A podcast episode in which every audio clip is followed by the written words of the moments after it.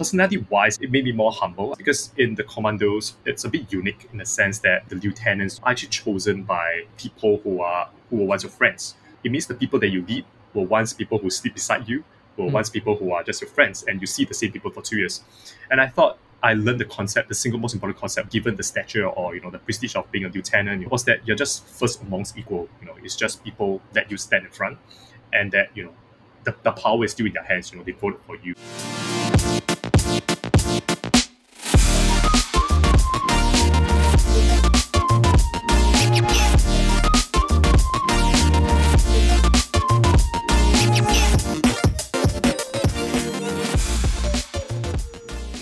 Hey everybody, thanks for listening to the fourth episode of Cut to BS by Found8.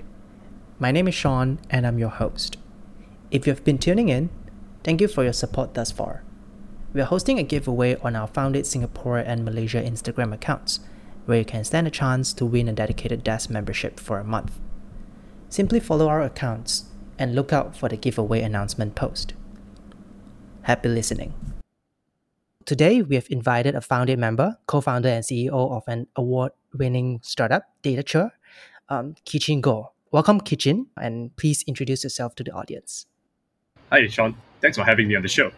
Yeah, so yeah, I actually run a startup called a Datature. You know, Datature, to put it simply, is a AI automation startup that helps Mhm. companies, teams, researchers build computer vision models or AI models without ever writing a single line of code. So Without think- ever writing a line of code. Yeah, Okay, cool. We'll, we'll go more into that later. I want to learn more about like what you do, especially in uh, artificial intelligence. But before that, we have a rapid round. So that and this is uh, a rapid round that you can only answer with one word answer, yes or no, Okay. or you know any one word. So I'll just go and then you know quickly and get this over with. Are you ready? right, yeah, yeah, Cool. How are you today? good, Have you had lunch? yes, Gin or whiskey? whiskey. What's your current favorite song? Uh oh, that got me. Uh, I guess probably the latest uh, uh NDP song that just released. I've been listening to it all day here. The, the National Day song that- for Singapore. Yeah. I see, I see. Do you believe in star signs? Uh, no. Okay, if you can time travel, do you wish to travel back in time or into the future? Uh, definitely travel back in time. Back in time. Are you a cool kid in school? Uh, yes, I was the mischievous one. Cool. Do you think you're successful now? uh, professionally, not yet. But I Okay. guess in terms of personal well-being, I guess I'm at a okay. state where I'm happy. Cool. And do you think luck has anything to do with it? Mm, definitely, for sure. So that is it. Uh, we are done. Yeah. Oh, so let's let's go into the questions. Like you you said that you you think you're a cool kid at, at school, right? And then I think that it's a bit of like mismatch in terms of when I think of a technical person because from my understanding you are very much into tech, right? And you're probably the tech co-founder in the company as well. Mm. Tell us a bit more about your your your life in school and how does it actually progress into what you're currently doing? Sure.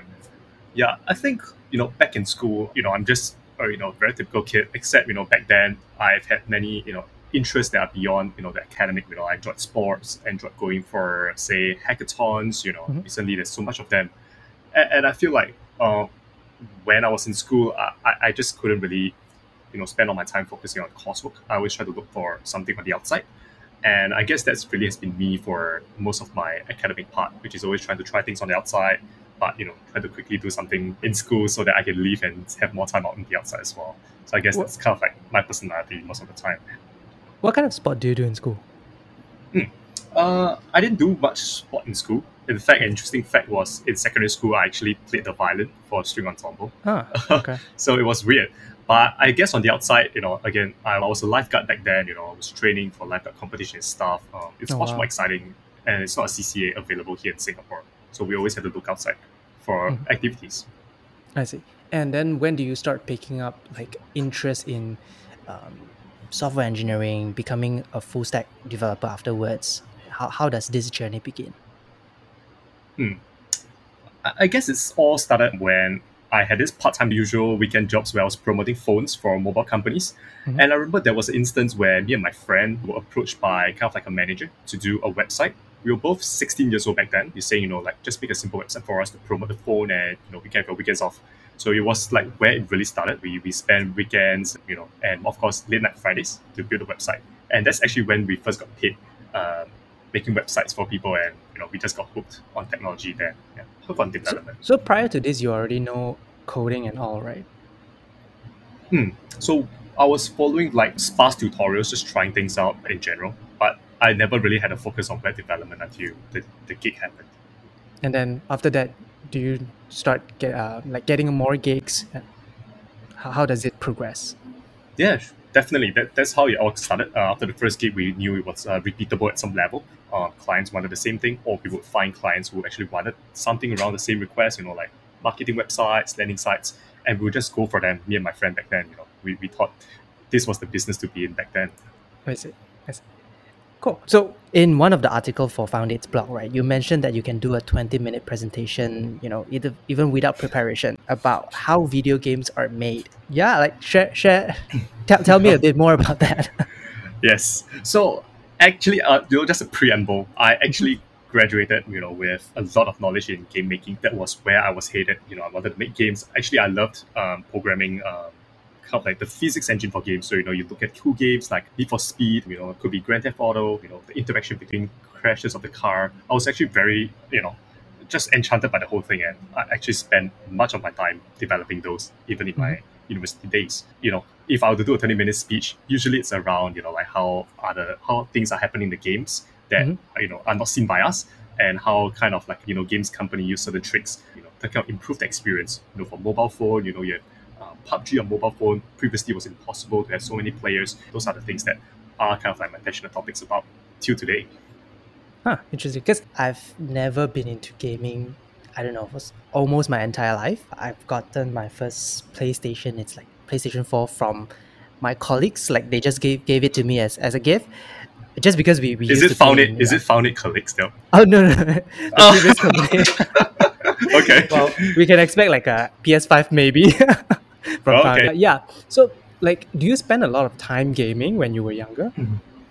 Yeah, definitely. I think I was one of those kids that, you know, if we had time, we would go to like a LAN shop. You know, I know in Malaysia they call it community centers, uh, you know, just to really play games with friends. You know, I thought, and back then, you know, uh, you know, our age, you know, when we were both younger, uh, you know, like games like Dota, they just came out. Multiplayer was a big thing, and I thought, you know, I was really caught up in that whole scene when I was much younger. I think after you know my army days, I actually stopped playing games. Actually, haven't played game for a long time uh, since. But I, I guess you know I still reminisce about the days. You know, you would just go out with your friends and sit in front of a computer and have fun for a few hours. W- were you competitive, like in gaming or like in general in life? Um, I guess I, I guess I was competitive in gaming for a while, but not because of competitive nature. I just thought it was like a kind of like a closure to you know spending years playing games. I just thought you know I had to just try it for something. So actually, the last time I remember playing games was actually for a shooting game competition. Uh, it was hosted here in Singapore, and I thought you know with that in mind, I had the closure I needed to kind of Are you good at it? move. I, I guess I'm just okay, mediocre. I guess I enjoy being uh, in competitive scenes, but I'm not that great of a player. Got it. Do, do you think being like so being so into gaming, right, helps develop you in any any sense? Well, I think it, it definitely did. You know, they always joke that you know guys could communicate, you know, almost perfectly in games. You know, over intercom, over you know Discord, and I think you know it helps a lot in kind of like forming uh, friendship very early. You know, when you meet strangers online, you're kind of forced to quickly socialize. You know, a bunch of stuff. So I think I made quite a lot of friends online, and I think you know till today it has helped with the communication portion. You know, trying to find out more about people, trying to arrange meetups. You know, those are still extremely relevant today, even as a startup founder. I see. I see. And like just go back a little when you talk about like interesting facts about how video games are made, right? Like what would be that one mind blowing fact that, you know, when you tell anyone everybody like shut up, that's not true. I I'd say that for most video games, eh, for first-person shooting games especially, as you're walking, as you're walking into the game, you know, walking to rooms for whatever mission you're doing, things in the back, you know, that you generally can't see are technically not there anymore. So as you turn away from things, things start disappearing oh. away from you without you knowing. And it's actually very creepy if you think about it. Imagine in real life, I'm telling you that everything Yeah. behind you actually doesn't exist. But you can't prove it anyway because you can't look behind because if I like look behind, it's in front. So, you know, they call this dynamic loading, dynamic field of view loading, in fact, or rendering. So anything that's not in your field of view is actually discarded most of the time. And you're actually just looking at what's in front of you all the time, which is pretty cool. Huh, okay, that's very interesting.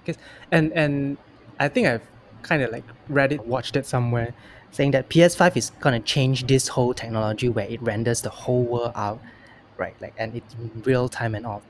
Is, is, is Yeah. that true?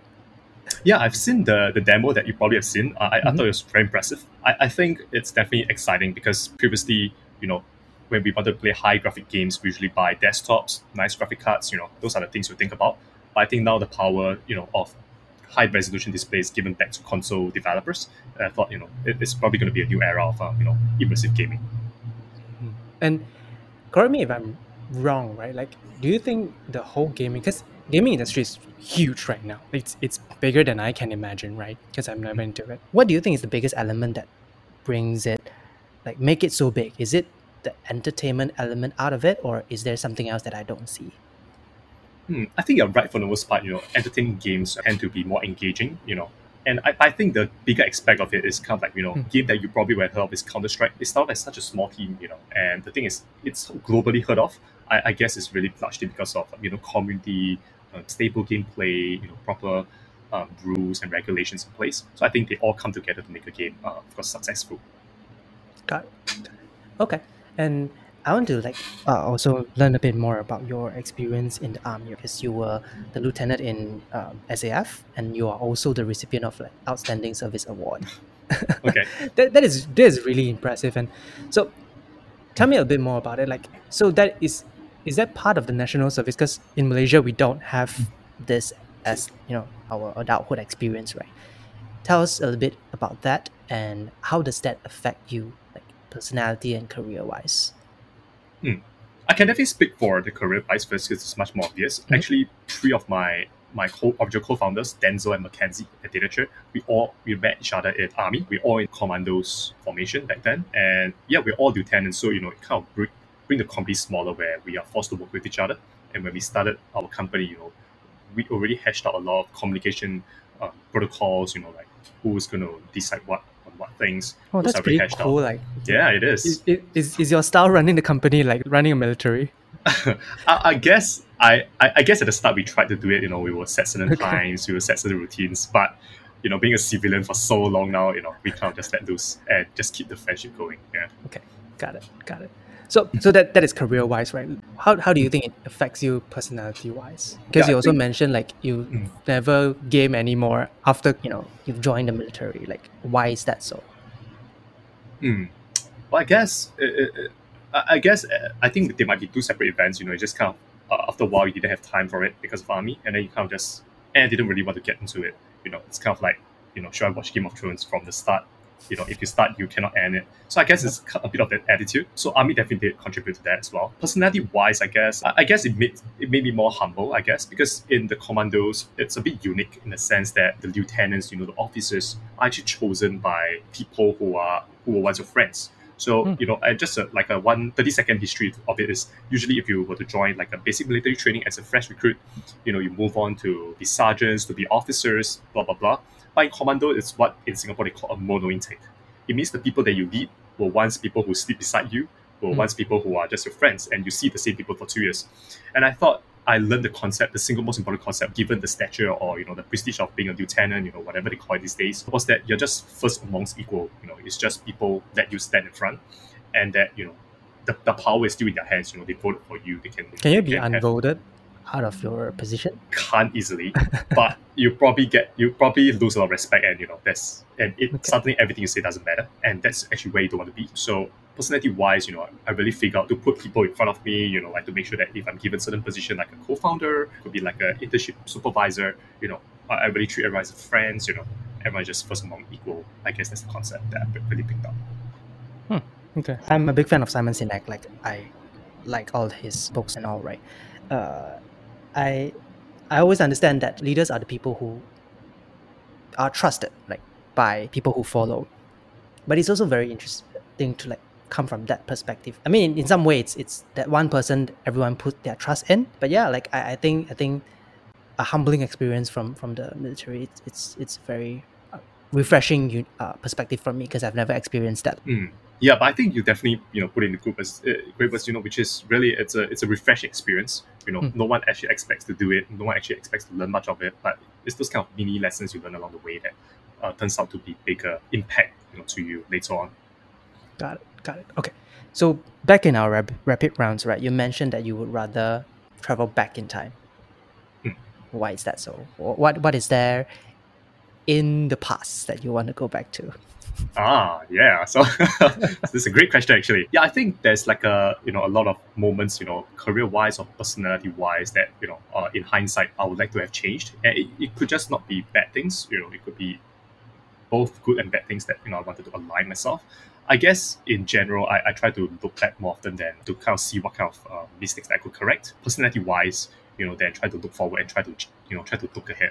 I, I guess the future is exciting, and you know, I, I feel like it's better to shape it from the past than try to engineer for for the future that often. So I guess my you know knee jerk response was to go back in time and fix some uh, stuff. Okay. So so there is if there is one thing that you can fix, right? Like back in time, what would that be? Uh, I guess career wise would be to really start the company earlier to really have to really you know avoid making some of the career mistakes you know like working on the wrong problem statements you know with my friends you know if I could go back and just appear two years ago bam you know I would just go tell my co-founder Denzel and Mackenzie hey you know we quickly let's focus on this no code thing. It's going to be a thing of the future. Let's not waste time circling around other stuff. And I guess personality wise, I, I, guess would be you know to spend more time in the past, you know, kind of like working more on like my you know like kind of like how I communicate people. I, I guess that's not something that I really worked on a lot. I guess you know moving back, there's a lot of you know altercation or like kind of like arguments that could be resolved. You know, just turn out to be pretty pretty big later on in life that I would like to go back and fix as well. Got it. Got it.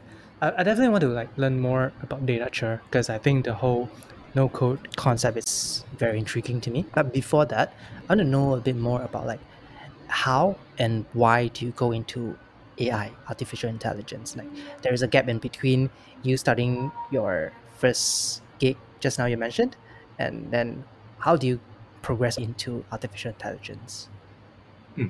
Yeah, that's a yeah. Actually, that's a that's a question that get asked pretty frequently. So at you know, at the surface level, you know, even when you play games, you know, there's already artificial intelligence element, you know, uh, non-playable characters will come to you to help you in quests. All these are programmed by a series of, you know, rule books that they will tend to follow to make it seem like they're lifelike. And I guess for AI that we see nowadays, it's also pretty much benching on the same rules. You know, there's a rule book that's programmed. You know, if I see this faulty bread, I'm going to push it up the conveyor belt. You know, there's a very early form of AI to what it is now. You know that you know, if I see certain people clustering together in my camera, I'm going to take a snapshot and say, hey, you know, those bunch of people are, you know, not obeying the, the you know, like the stay home notice or certain things. So I guess between this translation of, you know, book based AI to kind of like a, you know, like cam- camera based, you know, general artificial intelligence, I guess there, there lies a line, a line of progression that I was already treading on. My first job out of university, in fact, was not a game developer, was kind of like a machine learning engineer for a drone company that is present here in Singapore and Malaysia. It's Garuda Robotics. I was mm-hmm. programming kind of like the drone navigation system using uh, Vision. So I guess that's really my induction to the whole AI. Uh, yeah, so I would say the first job right off the bat was already not game development, but it's being applied uh, broadly everywhere. Artificial intelligence, you know, mathematics, are seen everywhere. So I guess the transition was imminent. Got it. So this, this this is the question, right? What exactly is AI other than Okay, so from my understanding, I think I have slightly better tech knowledge than most people, I guess. Yeah. Like from my understanding, I know artificial intelligence. It's basically teaching a robot to recognize things. It's basically, I don't know, like that that voice in our phone. It's either called Siri or Google Assistant that can talk to us like human. This is artificial intelligence that I know of. But in your word, like, how would you explain AI to people? Like, what exactly is AI? Hmm.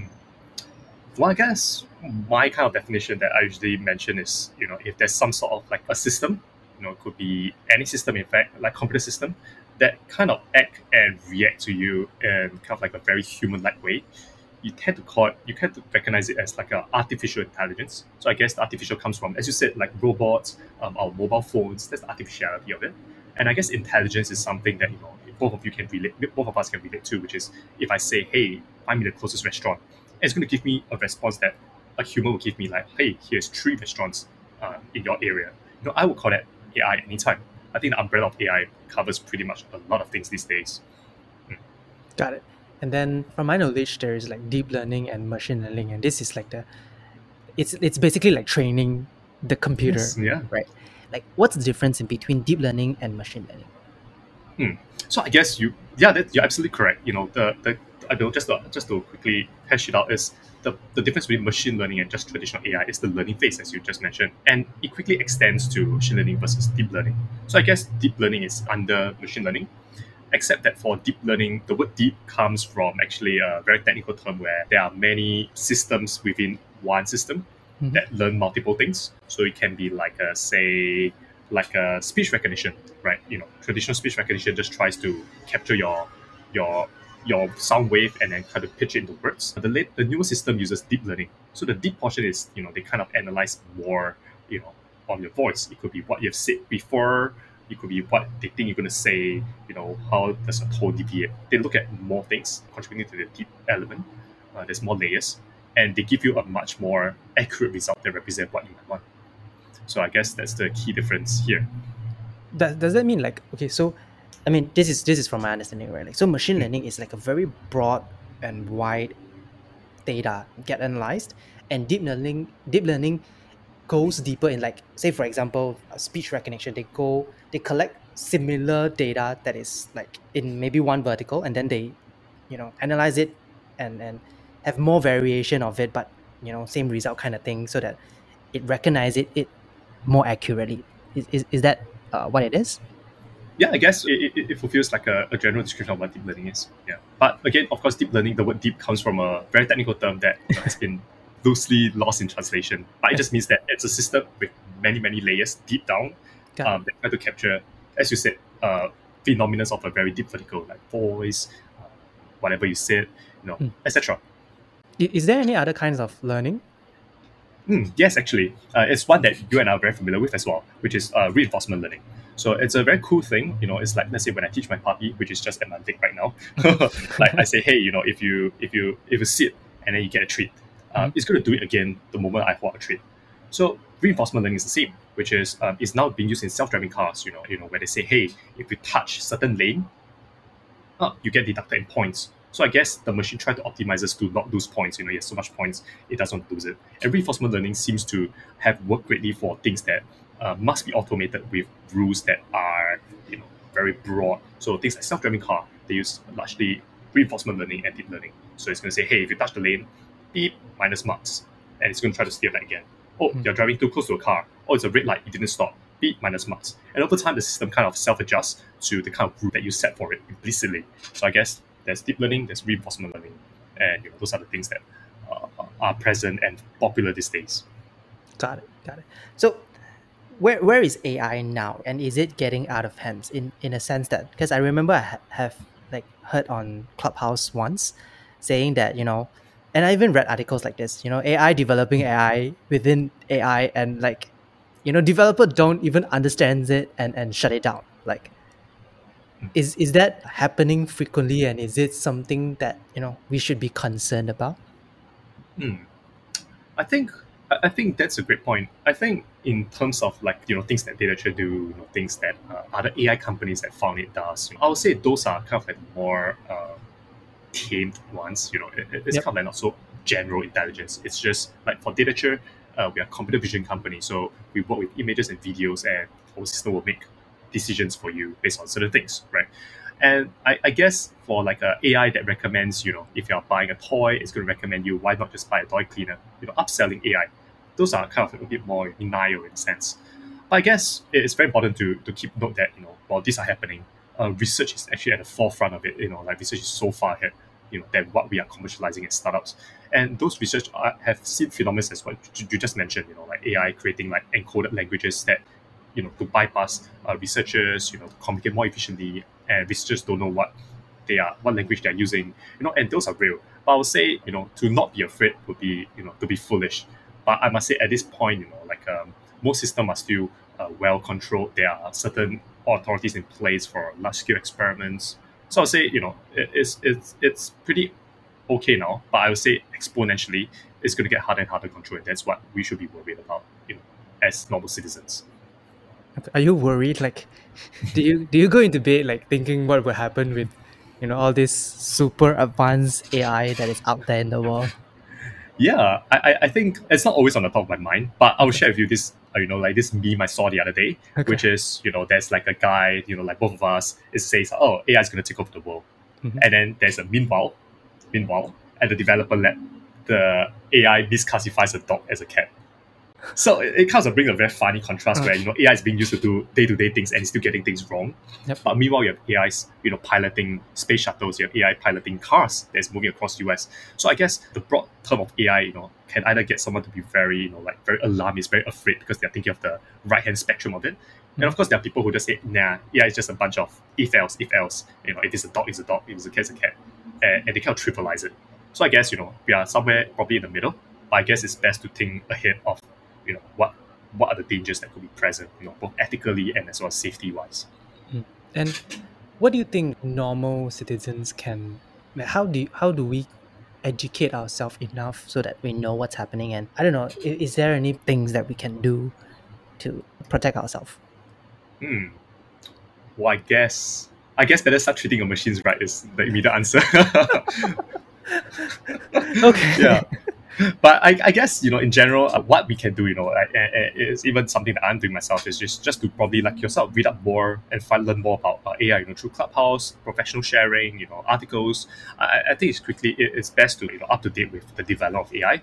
Hmm. guess by and large there's really nothing much uh, we can do except for questioning the ethics of AI so say if AI uh, machine you know makes something wrong with your surgery you know who, who pays for it. You know does the Hmm. hospital pay for it does the developer pay for it. I, I guess at some levels to have discussions like this so that you know when events like this come out you know we, we already have a platform for discussing you know ethics um, you know at a very broad level as a like a day-to-day kopitiam level you know what do we think of this? And I think it's important to have these conversations you know so that moving forward you know five ten years you know it's going to be a thing you know. AI is going to screw up somewhere human life is going to be cost and, and at least you know people have a outlet to kind of discuss about uh, the morality behind certain things Okay. And how far do you think AI can go? Like, would it eventually run the world? I mean, like, I, I, I don't mean to like make this sound like a sci-fi movie Yeah. discussion, but yeah, how far do you think it can go? Well, I think the way I like to think of it is, you know, as people as we are lazy, anything that can be Yeah. automated will be automated one day. And I think I think that's true in terms of like governance as well. You know, we have and it's starting to take form. You know, like you know our text processing forms. You know, like certain things are being processed by you know like computer vision AI. You know, those are being automated. Of course, at a smaller scale, right, at documents level. But I think you know over time, you know, things like I feel like policy making could be like summary judgments. You know, all, all these more trivial things can and can and will be automated in time to come. It's just a matter of when and how robust it is. So I guess it, it can go pretty far. Whether it can control us, I guess it really depends on the next generation of the AI scientists. You know, whether again the topic of morality has has been mentioned. You know, since they were young. You know, hey, don't do this. You know, don't do that. Um, And to them, it's like it's much more uh, natural because when they are here, it's already here. Like at the same time with them. To us, I don't know. I feel like our generation and elder generation, it's a bit against it because it's so new, and we try to like fight against it. Yeah. Yeah, totally agree. Yeah, and and I think the key thing here is the ex that this whole thing is exponential, and like all things exponential, you know, looking back, you know, everything looks so slow, but looking forward, it's just this steep line up that you are not prepared for, no matter which point of the curve you're at. And, and it's always true for you know innovation in like fintech, etc. You know, again, it lies on having conversations, having regulations, and I think you know by and large we should be fine. Cool. What what is the? Can you give us one good example of AIs being put in use for? Hmm. So I guess things like factories. So we used to work with, uh, or we are working with, say, Rolls Royce. A lot of things that you know, Rolls Royce have so much um, data that uh, you know, they could automate a bunch of stuff. You know, and you know, like other factory companies, you know, LTA, you know, when the road defects are, you know, are there, AI is being used to identify these defects and classify them. Hey, you know, this is a cement defect. You know, this is like a, you know, like a road defect. You know, send someone here to fix it. So these are things that you know happen day to day, uh, where there's an AI model, a deep learning model, as we just mentioned, that's Mm-hmm. looking at all these photos and say, ah, this is the one that is. Uh, please do something about it because it deteriorates or something. Yeah, so that's an example. I see. I see. And and I think this is a question that everybody asks, and I kind of like know what's the standard answer. Like, would we run out of jobs? And people will say like, oh, you know, there will be different kind of jobs. Blah blah blah. What what do you think about it? Like, and and what kind of jobs would there be in the future if, say, you know, AI takes over most of the the menial stuff, you know, Mm. admin and all. Mm. Yeah, I think it, it, it- it's interesting you mentioned about admin because you know uh, the admin part is really where people feel like uh, there's a lot of threat coming. You know, um, and, I think it's true. I think you put it in a, in a better way than I could put it, which is new jobs will be created, you know, old jobs will be replaced, and of course they always say you know like the, the comment is always oh you have to prepare yourself for the next generation of things. I think it's especially true because you know like document parsing, for example, I just mentioned, have already been automated by AI systems. You know, next inspection is going to be automated by AI systems you know, you know, more and more things are going to be taken out of uh, people's hands. But again, the people who live on, you know, to continue their job, uh, they become supervisors, right? Because now they have to supervise AI systems, intelligent systems. So I guess it's really to upgrade yourself, um, you know, and make sure that you know where are the boundaries. I think it's too early to have a very like alarmist view of, oh, you know, like AI is going to take our jobs. Mm. You know, I think it's still a bit too early. But I would say, like, you know, but uh, for for everyone, say in the admin world, it's say legal, you know, where there's a lot of text and can be automated. I guess it's best to quickly know what are the boundaries of AI, how can you apply yourself, you know, that, and and yeah, and then just be prepared and when things changes. And does that mean Thanos is right? We don't need that much of human beings because you know, like we used to have factories and we need factory workers, and that's a lot of manpower. Uh, with AI taking over all this automation, does that mean we don't need as much, you know, as Mhm. many humans or as as many as much manpower as it used to be, lah? I guess there'll be a shift in manpower, as you mentioned. Uh, people we will shift to the new jobs. You know, 'cause it could be we will probably see more developers. You know, we'll Mhm. see more people who are software engineers out of universities. You know, especially you know in Singapore and Malaysia, more people are opting to be computer science uh, programmers these days. So I guess you know people move elsewhere. I, I guess by and large, um, you know, I, I still believe that uh, you know, based on what I've seen, my very keyhole view of AI, of course, is that things a lot of things are not ready to be uh, displaced again because of morality issues. You know, would you completely trust an AI to drive a car? Now, probably not, right? You know, would you trust an AI to kind of do operations on you? Probably not. You know, things like that. Uh, you know, because they are still uncharted territories. I guess it's not a biggest cause of concern, but I guess yeah, back to the point, which is you know, if you're an admin, you know, you should quickly apply yourself and, and you know, try to be prepared for the next wave of automation. Got it. Got it. Cool. So I think we have a pretty good understanding about what's AI. Uh, I want to know a bit more about Datature. So you mentioned about you know uh, applying machine learning with no line of codes.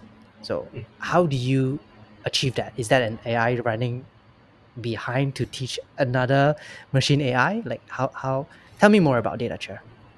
Yeah, you're absolutely right. The key basis of like the, backbone of data is that there's an AI that's helping you to generate and another AI, and it, it, brings about a lot of convenience. Users, so of course, users like you know like yourself. Let's say if you want to make like a cat detector, you just want to find out with your camera where the cat is. You can of course use Datature to build like a system. All you have to do is just upload images, draw a lot of boxes around cats. It's going to ask you, is this a cat? You say, yep, it's a cat. And after a few times, the machine learning model will pick up. So, ah, I know what you know, like uh, Sean's cat look like now. So every time it's in the camera, it say, oh, it's here, here, here, here, here, here. So that's actually what our system does. The key thing that we're automating away really is, and you probably have heard of it, you know, like which is people are buying more and more GPUs for Hmm. crypto mining, for AI training. So the portion whereby people have to buy GPUs, you know, com- good computers, or use the cloud, you know, to you know train on many photos of let's say your cat. These are being no coded away, right? So we kind of automate all these tasks so that you don't have to write the codes. And it's rightfully so because to be honest, after we have observed kind of like the industry for a while, kind of like eighty percent of the code are the same. But the way that you would train a model, by and large, is the same. Uh, the process is, you know, but the thing is, it's a process that many people have to learn separately. You know, now you have to learn about AI, now you have to learn about cloud. Oh crap! Suddenly I have to learn about GPU uh, programming. Uh, you know, you have to, it's so cross discipline that we thought, you know, we got to put a stop to this and collate everything together and make it like editor system where you just Mhm. drag a bunch of blocks like Lego, connect them, and then we will run all the service for you. So that's really the motivation and the start of uh, Datature. Huh. I mean, on one end, I'm thinking like we barely understand about machines right now right nowadays instead of like you know back then people know like what's what they can do the welding themselves now we'll be looking at all these machines like it's it looks so beautiful but we don't know how it works Yeah. so on, on one end that is that is one I don't think it's slight concern because for me, I always try to find out uh, how things work. Like I open up phones, change screens, and, and, and stuff like that. That's one thought that comes to my head when, when you mentioned about it. Like, would the future generation don't even know how machine learning is is born or, or, or created? They know how to use it, but they don't know how to create it. On another end, I'm thinking like, so what's the application? Say on a day to day basis, people like me, like not corporates in terms of like to to optimize solution, right? Is there any application for us to use say your services or like similar services hmm. Yeah. So yeah, I think I think you brought a great point before, and I just want to address that. You know, like uh, the much of deep learning, because of given the you know how deep it is, Mhm. actually acts like a black box. You know, half the time when say we have a very successful model that can count the number of fishes across multiple cameras in a farm uh, very accurately, half the time we can't even look in to see what the model was trying to do. You know, and when we try to look into the pictures, you know, we can't see a lot of uh, statics, you know, like all static noise, you know, on the TV. And the thing is, it's very hard to see what the model was looking at. But the thing is, it gave correct predictions, and I think it's one of the big problems of deep learning this day, which you brought up, which is explainability. You know, can the model explain why? Um, it knows how many fishes there are. Can it explain why it thinks based on your scan that you have cancer? So the explainability portion is still not there yet, and something that actually, to be honest, a lot of people are working on in research these days.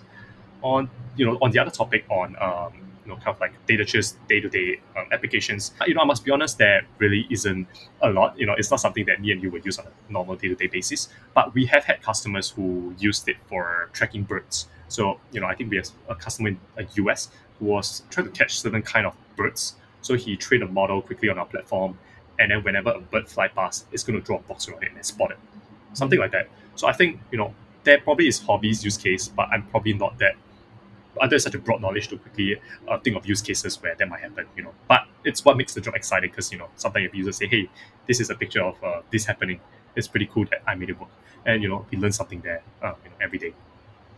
Hmm. Okay. i mean when, when you mentioned about like how, how my cat looks i can imagine like pet lovers could probably like, i don't know train the cctv to monitor if if the, the pet goes out of range you know send you Yeah. send yourself a notification Yeah, totally, totally. Yeah, that, that could be a, actually a use case. Cool, cool. Okay, so now I want to know a bit more about you starting the company. Like, because I also read on one of the article mentioning that eventually you realize that you know entrepreneurship is that thing for you. How do you come to this realization? Like, what what happened? Hmm. I, I think I never, or rather, me and my co-founder never once sat down and say, "Hey, you know, like we want to be founders of something." I, I guess this whole process was, in fact, I'll, I'll tell you a funny story. We started a company because we we joined a hackathon and we wanted to collect the money, and we had to have a private limited to collect the money. So that was the only reason why we ever incorporated a company. Actually, you end up like getting the the, the, the money? yeah, yeah, yeah, we did, we did. Okay. Yeah, yeah. So it was actually just because of that. Yeah. Right. But I, I guess to really push on and call it startup, I, I guess it was because we really wanted to um, own the problem, and also you know we figured that you know me and my co-founder Denzel, we were I think we were we were preparing for a few competitions, you know, just hackathons that we would like to join, and then we thought you know like some of the hackathons actually present you know like a proper problem statements, you know, No and, and problem statement. yeah, real problem statements that we were really interested in. And we just thought, you know, and, and we did finish it and we gave it to the company. And we just thought, hey, you know, like we actually wanted to really own the problem because we feel like we know how this could. And that was really when, you know, we, we decided to kind of start Datature to say, hey, you know, we will make it ourselves and then we will sell to people and, you know, tell them that this is a solution to their problems. So I guess it's really the uh, our in, innate need for ownership of the problems that made us really wanted to start this whole journey. Hmm. And I mean, with, with with the knowledge in AI, right? I, I would assume if you were to work for corporations, you probably get paid like really well, right? How has the journey on starting your own company been so far? What's the most rewarding part of it? Hmm. Yeah, I think the hardest part, you know, really is, you know, it's something that most entrepreneurs battle with and be comfortable with on a day-to-day basis. I, I that's the biggest thing for me because you know I was used to the army was routine, university was routine, and, and you know, sudden and when I, my first job it was routine, and time when we say okay, I'm going to quit the job and start start, you know, suddenly you know like there's no safety nets, you know, because there's a, a bit of financial safety net, but by and large everything's gone, Mhm. and you know it's hardest to it's quite hard to live with that you know, for the first few months. Uh, but of course, I'm glad to have uh, supporting friends and of course partners as well. The most rewarding thing actually is uh, working with interns. So I guess you know when we you know on every summer you know we have interns coming to Datature to pick on a project and then refine it all the way. It, it really feels good when people or, or like students you know they can come in and they empathize with the pro- project product we're doing. They say hey you know I, I know this is exactly why this is so important and I just want to work on it. And, and we have interns you know working for you know and they could have gotten high pay but they still chose to come um, to work on our problem statement because you know they said that the problem was so exciting that they didn't want to pass it out and they want a piece of it. And it was really uh, you know, the best feeling of it because knowing that we are not alone in trying to tackle some of the hardest problem, computer vision, at least here vision. Got it. Cool. And and are you a tech co-founder in, in terms of like are, are you the one that's focusing on building the tech? Mm, yeah, both of us are actually tech, technical co-founders. Okay. You know, the CEO CTO thing is just really something that we had to write down. So I, I kind of like did more of the accounting stuff. You know, trying to you know set up the company administratively. But I would say you know my co-founder Denzel, he has actually put in a lot of sales. So you know, if you look at it, he's actually he's also a salesman, uh, but he's also doing a PhD uh, at the same time. So and he's a technical co-founder. So I guess it's a weird dynamic, you know, where there's two technical co-founders. You know, we try to tell each other how to do tech. Um, but then we have very little experience funding a company, so most of the time, you know, we're just asking for help. So yeah, so that's actually kind of our day-to-day interactions. So so I would assume the most challenging part would be on the business end of the business. Definitely, yeah. Got it. And does being a tech co-founder or like a co-founder with you know sufficient techno- tech knowledge gives you unfair advantage? Yeah, I think I think it definitely does because uh, at some level, I feel like if you're like a CEO or CTO co-founder of a tech company and you kind of hundred percent don't know tech, you only know business, you know, you're a business administrator, you kind of find it easy. You kind of at some level, you know, you, you kind of lose control over the product because Mhm. anything you say doesn't matter because uh, if the tech team doesn't want to do it or they don't know how to do it most of the time, they won't do it for you. And you know, like you kind of miss out on a lot of things, and you can't really know whether when you're talking about technical requirements. Say, let's say I want to bring the cat detector thing to market. Let's say it's a thing. You know, you don't know whether the people on the other end of the table are, you know, kind of like smoking you. They're telling you lies about technical requirements that, if you're a technical person, you you have caught it out. So I think it's still important to know um, the technical portion of the business, at least a little. It definitely helps a lot. It's definitely an edge when every time we go to a meeting, we know exactly uh, what the technical requirements is, and we can project uh, revenue immediately from there or cost from there. Got it. So what's your vision with Datature? Yeah. For Datature, now we are doing, um, as I mentioned, uh, vision. So Mhm. everything got to do with the eye. We'll try to mimic it. We really want to move on to you know longer term, you know, all things cognitive. So maybe it could be hearing, could be text, like NLP, you know, like chatbots. Things, you know, maybe you can make a chatbot drag and drop in the future. So I think for Datature, we really want it to be, you know, the largest, biggest statement we have is we want to empower people or democratize access to AI or deep learning algorithms so that anyone can be on the bandwagon without having to go through two, three years of training. So that's the biggest, you know, end of um, statement. Underneath is we really want to tackle all things, you know, cognitive, eyesight, hearing. We want to make it such that our deep learning system can understand it and push business value, of course, automation value uh, for companies or clients. That's very cool. Um, before we wrap this up, do you have any advice for tech entrepreneurs? I'm you know I'm I'm still pretty early in the whole founding journey. So, but if I can give an advice, you know, like like-minded people who are at the start along with me, Mhm. I'll, I'll say is to really um, to really fall in love with the problem. You know, really understand it, then to try to you know try to kind of find the the kind of like money, you know, like the kind of freedom you have as a founder. Because to be honest, those things wear off within thirty days. You know, I was we were coding from home. You know, we thought it was a cool life. In office, we're sitting on beanbags. In founding office, we're sitting on beanbags coding.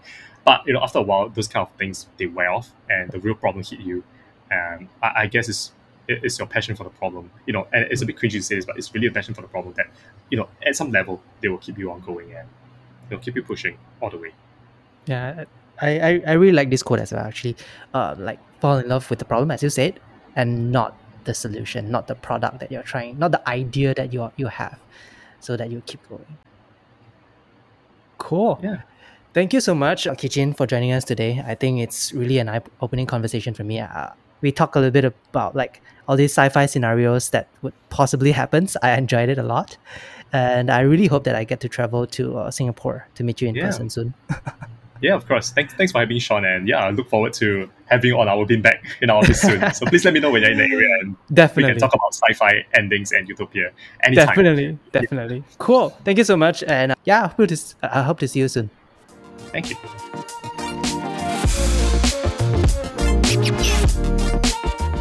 Oh, right. Remember to follow Found8 SG and Found8 MY on Instagram for the giveaway. And please don't hesitate to share any feedback you have. See you on the next episode.